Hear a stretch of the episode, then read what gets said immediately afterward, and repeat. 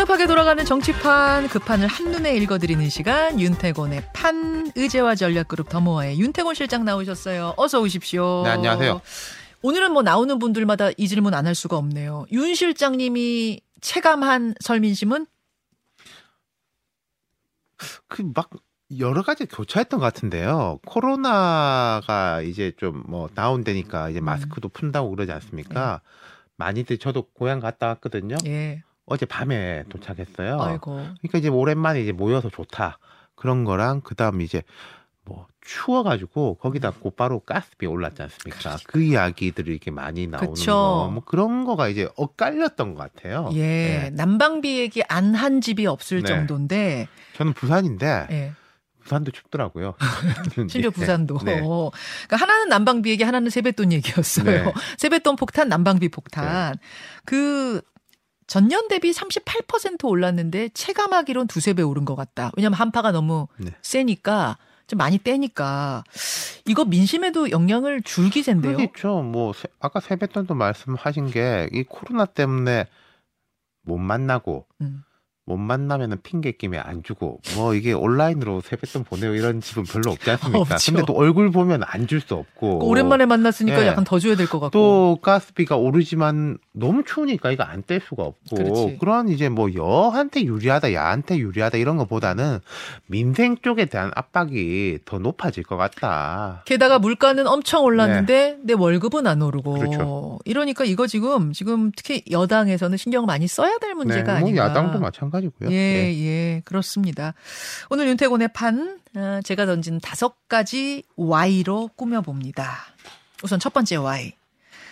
조금 전에 뭐 조수진 의원 여당 레이더에서도 잠깐 질문 드렸습니다만, 뭐 정치권의 최대 이슈는 오늘 11시 나경원 전 의원의 어, 최종 발표죠. 네네. 조수진 의원은 나간다 쪽에 거셨어요. 그 뭐 어떻게 알겠습니까? 어떤 결정을 하든지 간에 나경원 의원 전 의원으로서는 자기 지금까지 한 20년을 돌아본다 이런 이야기까지 했잖아요. 예.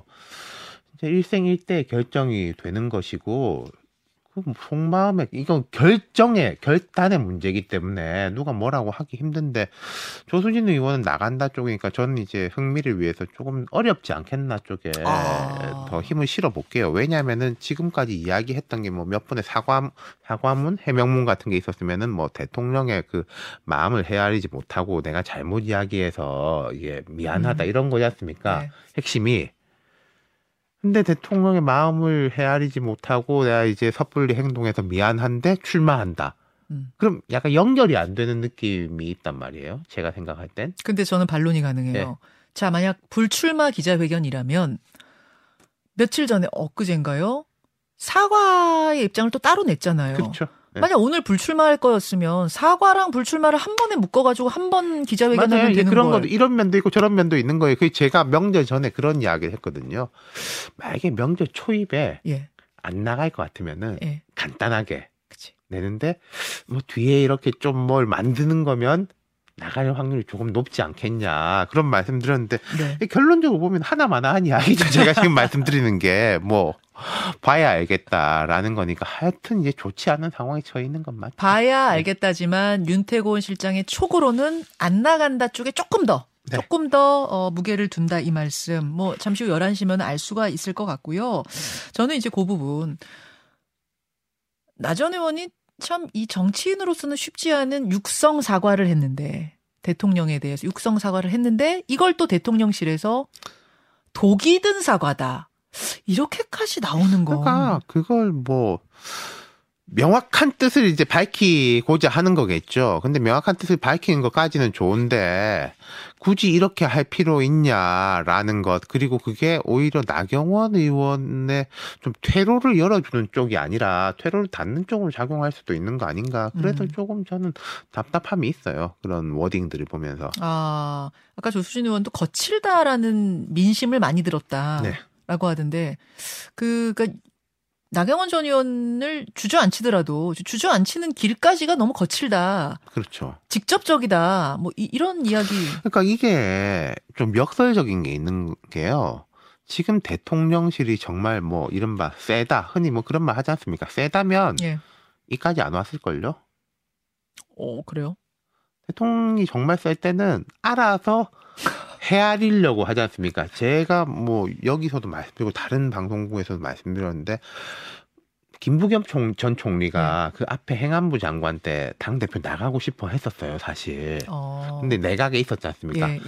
계속 대통령 뜻 헤아리려고 하다가 잘 안 헤아리니까 못 나간 거예요. 아. 그런 걸 세다고 하는 거예요. 흔히 말할 때는. 아, 그럼 지금 들센 거예요? 그렇죠. 뭐 상급자가 됐든지 간에 뭐 누가 됐든지 간에 센 사람은 말을 많이 할 필요가 없지 않습니까? 어. 근데 지금 계속 말이 지금 몇 번째 나오는 거예요. 장재원 의원 이야기 나오죠. 예. 대통령실에서 뭐 관계자 나왔다가 비서실장이 직접 이야기했죠. 또 예. 뭐 누구 나오죠. 세지 못하다는 증거인 거죠. 세지 못하다. 그 네. 말씀은 당의 뿌리를 단단히 받고 있지 그렇죠. 않다는 의미가 되는 거고 네. 실제로 윤석열 그렇기 대통령은 때문에 이번 전당대회에서는 더 좀 뭔가 해야 되겠다라는 그렇죠. 마음이 이제 더 생기는 거겠죠. 그래서 뿌리를 단단히 네. 받기 위한 어떤 그런 차원에서 대통령이 뭐 지금 윤심 논란이 나오고 그런 거 아니겠습니까? 아, 그렇게 지금 해석을 하시는군요. 나경원 전 의원의 이 출마 불출마 관련해 가지고 두 번째 궁금한 Y는 홍준표 시장이에요. 아니, 뭐 지금 중앙 정치를 하는 것도 아니고 또 전당대회 출마한 후보도 아닌데 왜 홍준표 대구시장은 연일 나경원 의원 공격에 앞장서는가? 요거 좀 궁금해요. 왜냐면 여러분 지난번에 뭐 수양버들 어쩌고 뭐 이렇게 논평한 데 이어서 또 올리셨어요 홍준표 시장이 수양버들 리더십보다는 목표를 세우면 좌고우면하지 않는 굳건한 리더십의 정치인이 많아졌으면 좋겠다. 자꾸 이 나경원 전 의원을 공격하는 듯한 얘기.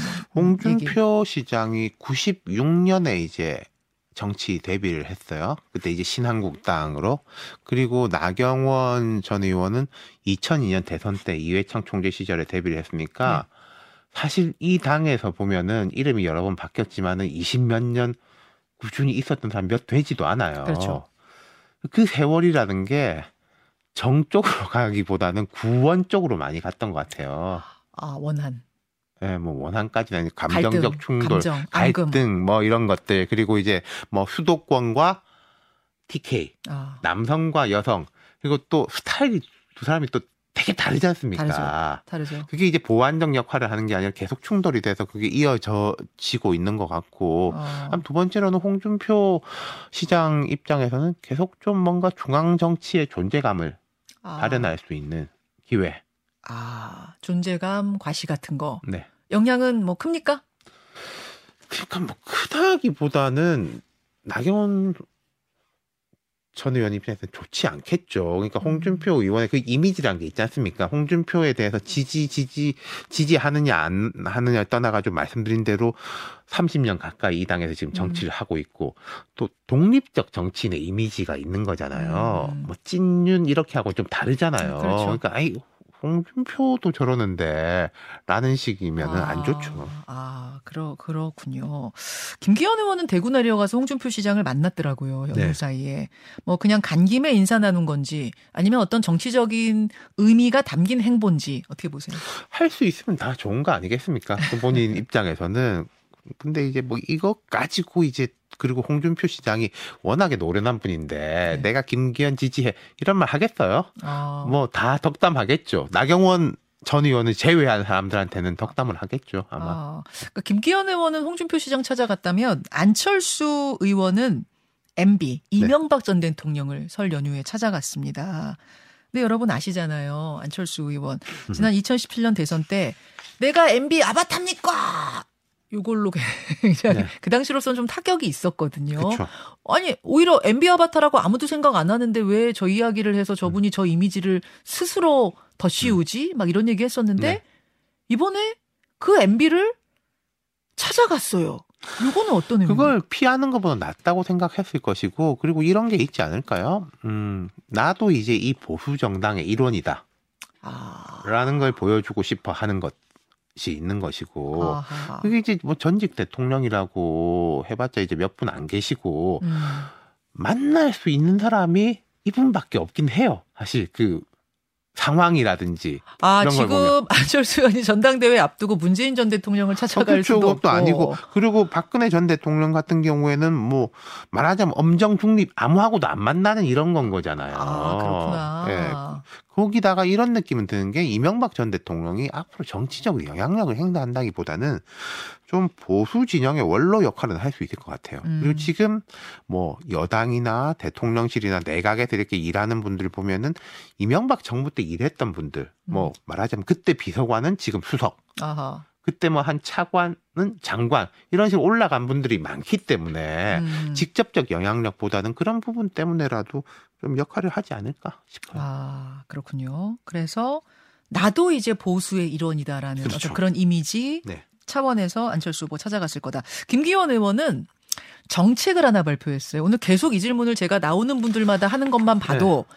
정책 이슈를 굉장히 논쟁적인 걸 띄웠다. 이걸 알 수 있는데 여성 민방위 훈련. 처음 나온 건 아닌 것 같아요. 전에도 이야기를 했던 것 같은데 이게 뭐 누구나 다 20, 30대 남성 이준석 대표가 이게 빠진 이후에 좀 돌아서 있는 이제 민심 또 김기현 의원은 자기 입장에서는 TK 뭐 울산입니다만은 TK 범 TK 출신이고 또 윤심에 조금 힘을 받고 있으니까 그쪽을 이제 당겨오면은 되게 좋겠다 할수 음. 있는 포석이긴 한데 이런 느낌은 드는 게요. 20대, 30대가 이런 때 호응을 했었던 거는 내용도 있지만 스타일의 문제 같은 것도 있단 말입니다. 윤석열 대통령이 대선 후보 시절에 20, 30대 인기에 좋았을 때 생각하시면은 예. 좋아 빠르게 가. 아, 아, 그, 그, 쇼, 쇼츠. 그렇죠. 그 기억나시죠? 그리고 예. 이제 여가부 해체 같은 것도 이제 일곱 글자로 예. 해가지고 그때 민주당도 막 비판하다가 민주당 나중에 따라갔거든요. 일곱 자 조치 같은 거. 예. 그런 식이 있었기 때문에 힘을 받은 것인데 꼭 이렇게 내용만으로 될까? 그 어제는 이제 기자들 불러가지고 이제 연포탕 간다음에 연포탕 뭐 실제로 연포탕을 쌌어요. 예. 이런 건 좀 내용하고 형식이 조금 안 맞는다라는 이런 느낌은 들어요. 그러니까 내용은 아, 되게 전통적이고 아하. 아, 참 형식은 아, 아, 전통적이고 형- 형식은 전통적이고. 전통적인데 내용은 이제 뭔가 파격적이고. 세련된 걸 하려고 하는데 좀 매칭이 안 되는 느낌도 있네요. 아, 그렇군요. 민감한, 그러면은, 플러스 마이너스 다 했을 때, 그럼에도 불구하고 먼저 이 정책 제안 띄우고 한 거는 뭐 득이 될 거라고 보세요. 그러니까 아까 조수진 의원 말씀에 제가 동의하는 게 논쟁이 되는 건 정치에서 좋은데 안 좋은 거는 논쟁도 안 될 경우인 거예요. 음, 음. 야당도 반응도 없고 음, 뭐 정부에서도 음. 뭐 검토해 본 바 없다. 안뭐 이런. 식으로 나가면 제일 안 좋겠죠. 지금 이거는 그러면 여기저기서 막 감론을박이 벌어지고 하는 거는 일단 김기현 의원으로서는 플러스군요. 전대를 근데 앞두고. 감론 의박이 진짜 벌어질까? 아까 제가 말씀드린 게 이번 명절에도 춥고 네. 뭐 물가 이야기하고 네. 가스비 이야기하고 하는데 민방위 민방위? 물론 아. 그런 예. 아, 그러, 그렇군요. 방송에서만 벌어진 걸 수도 있겠군요. 그렇죠. 저는 좀 그렇게 생각을 해요. 예. 알겠습니다. 예. 어, 다섯 번째 Y로 좀 넘어갈게요. 민주당으로 가겠습니다.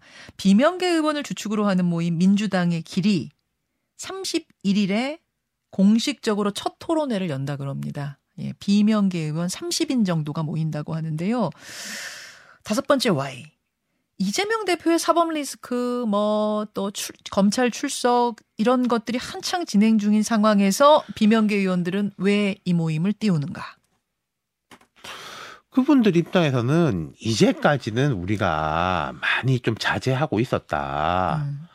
뭐 대표가 검찰하고 이제 공방 그러니까 나가서 이제 조사도 받고 그러지 않습니까? 그동안은 어떻게 해명하는지도 봐야 되니까 자제하고 있었는데 이제 뭐 기소를 하고 어쩌고 하면은 뭐 나와야 되는 거 아니냐. 대표는 대표 입장에서 어떻게 할지 나오고 음. 우리도 우리 안은 내겠다라는 식으로 자연스럽게 올라오는 것 같아요. 그리고 몇 분 말씀드렸지만은 예전에는 이른바 조금 박해 해가지고 몇 분 없었다면 음. 요즘 좀 숫자가 늘었어요. 지금 30명이에요. 그러니까요. 네. 민주당의 길에 참석하는 분들이. 그러니까 그때 우리 방송 들으신 분 기억하실 텐데 제가 이런 말씀 드렸어요. 이재명 대표를 적극 이제 지지하고 엄호하는 이제 목소리를 크게 내는 분들이 있고 네. 그다음에 이재명 대표 이런 식으로 하면 안 된다라는 이제 소수의 목소리가 있는데 네. 그럼 목소리를 안 내고 있는 분들은 과연 어느 쪽일까? 아.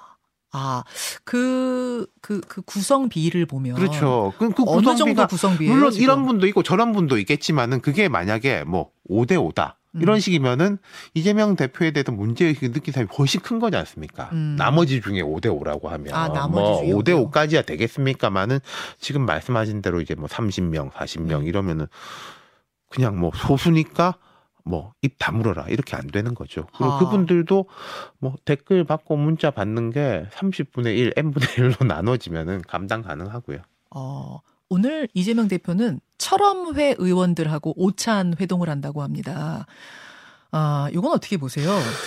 그러니까 이제 구심력하고 원심력이 비례하는 게 있는 거예요. 자, 음. 바깥에 이렇게 되니까 그럼 음. 좀더 나를 이제 목소리를 들어줄 사람들을 그렇지. 조금 더 하려고 하면 또 바깥에 힘이 더 세지는 거고 어, 이재명 대표도 지금 만약에 상황이 좋다면 예. 바깥에 그렇게 하는 분들을 직접 깨는 쪽으로 갈 수도 있겠죠. 나하고 이야기합시다. 어, 어. 근데 지금 그렇게는 여의치가 않은가 보죠. 아, 그러면은 철험회와의 오찬 회동도 뭐 그냥 밥 한 끼 먹는다 정도 이상의 정치적인 행보, 어떤 의미가 담겼다고 보세요? 그렇죠. 그 좀 더 강하게 검찰하고의 부- 부분뿐만 아니라 당 내에서도 뭔가 좀 강하게 이렇게 세워야 되겠다. 구심력을 강화하는 쪽으로 그런 생각입니다. 음, 그, 어우, 지금 시간이, 어, 어, 많이 지났군요. 네. 그또 하나 이제 볼 수 있는 게, 어, 사의제라는, 네네. 아까 고민정 의원도 뭐 왔다 갔습니다만, 이 모임도 지금 결성이 되지 않았습니까? 치- 여기는 또 이제 친문, 문재인 정권에서 일했던 분들의 모임이란 말이에요. 요거 의미는 어떻게 보세요? 그쪽에서도 약간 정책 쪽에 있었던 분들이 많이 모여 있는 거죠. 현역 의원들보다는 뭐 장관 음. 지내고 정책 파트에 있었던 분들인 것인데 모르겠습니다. 이게 자연스러울 수는 있어요. 음. 대통령이 이제 퇴임하고 몇 달 지나고 다들 좀 안정화되고 하면은 친목 모임 같은 것도 꾸리고 그때 우리가 이야기했던 것들 중에 미진한 부분은 반성하고 좋은 부분은 가자 하는 것도 있는데 지금 검찰 수사 같은 거 오니까 그렇게 해석이 되는 거죠. 자, 예. 여기까지 이야기 나누겠습니다. 판 윤태권 실장님 고맙습니다. 감사합니다. 자, 이제 라디오 청취자들하고는 인사를 나눴는데 아, 윤태권 실장이 제 옆에 안 가고 앉아 계시는 걸 보면서 여러분 눈치채셨죠? 아, 사실은 오늘은 그냥 보내드리려고 했는데 제가 얼추 질문 많이 한 것 같아서 근데 아, 한 질문이 제 눈에 띄어가지고 제가 아, 한 5분 말씀드렸더니 아, 5분은 괜찮다 하셔가지고 남아 주셨어요. 윤 실장님 고맙습니다. 네, 감사합니다. 그, 어, 뭐, 뭘 제가 좀 더 질문을 드려, 드리려고 했냐면, 그 민주당의 천원 당원 논란. 아까 고민정 의원하고도 잠깐 얘기 나눴습니다만, 김종민 의원이 11월에 당 토론회, 무슨 토론회에서 발제했던 거래요.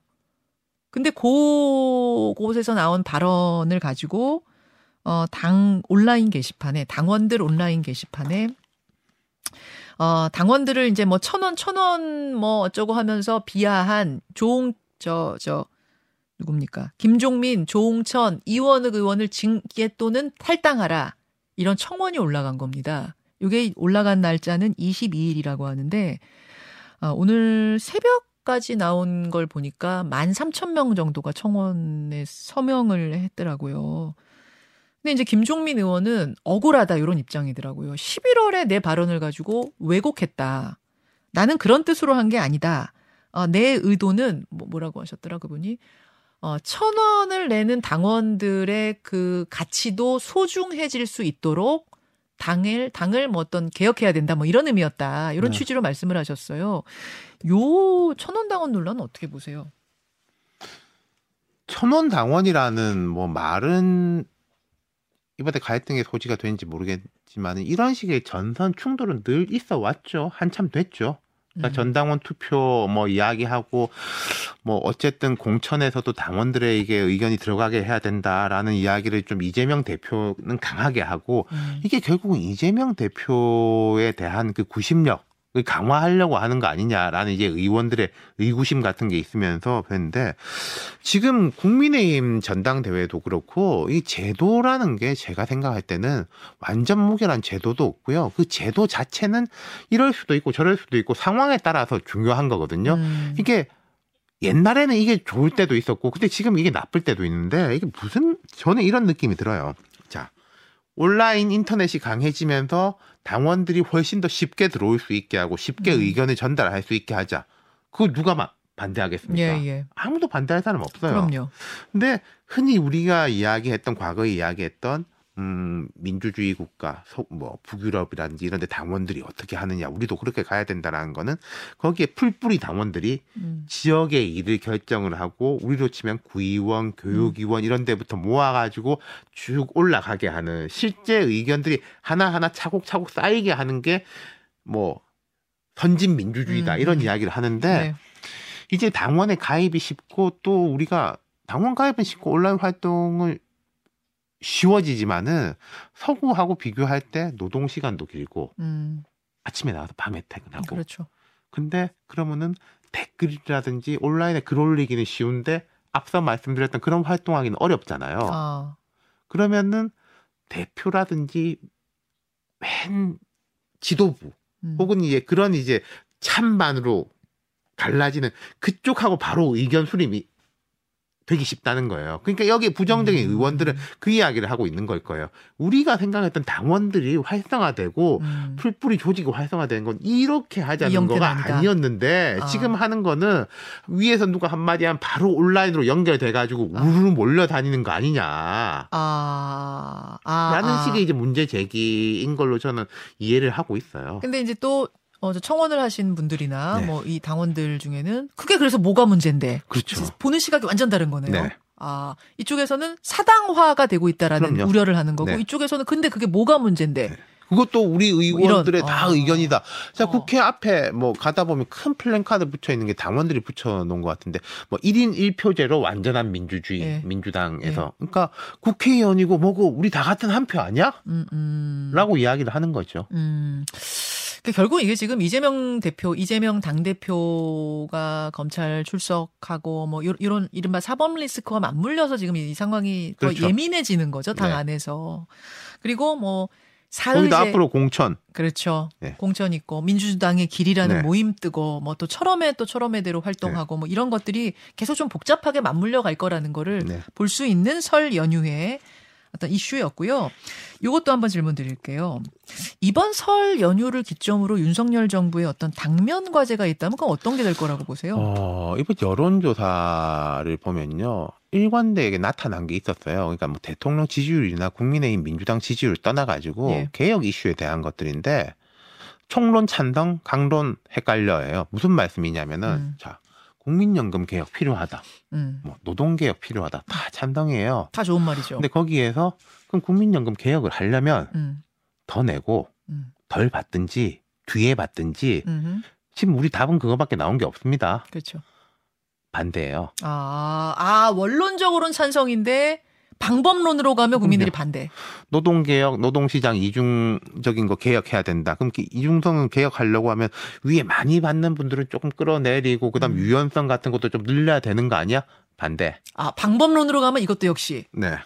아. 정치권에서 이런 식의 이야기가 있거든요. 뭐 웃픈 이야기인데 복지하고 증세에 대해서 여론 조사를 해, 해보면은 네. 똑같이 나와요. 무슨 말씀이냐면은 복지는 나까지. 증세는 내 바로 위에서부터.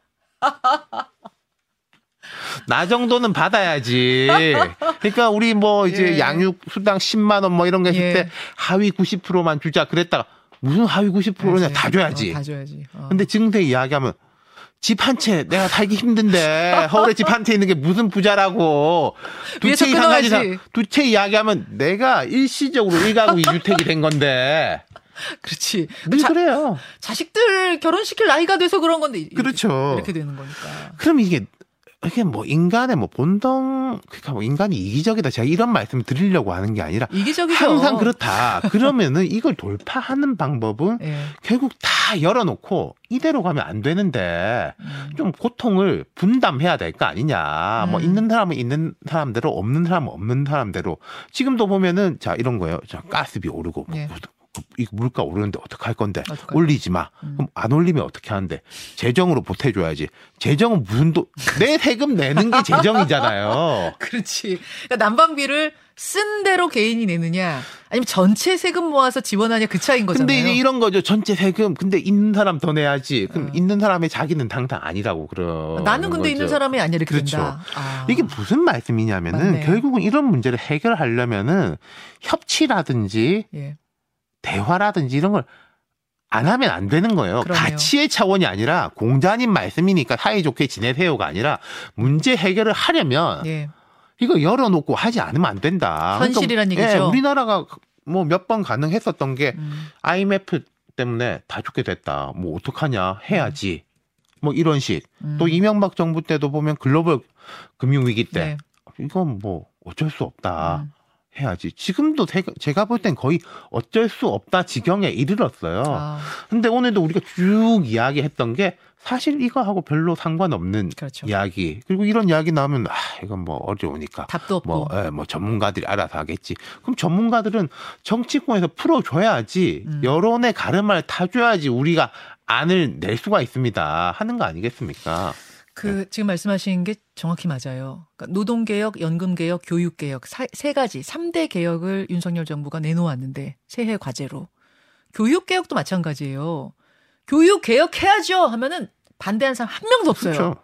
근데 그럼 어떡해요?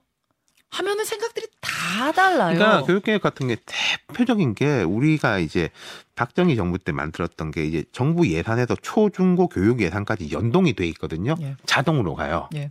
그러면 이제 정부는 문재인 정부 때도 하고 싶어 했고 현 정부도 하고 싶어 하는데 이걸 깨고 싶어 해요. 음. 애들 숫자는 줄어들고 대학 교육에도 돈을 못 쓰기 때문에 해야 된다. 음, 근데 이제 교육감이 보수 교육감도 있고 진보 교육감도 있지 음. 않습니까? 네.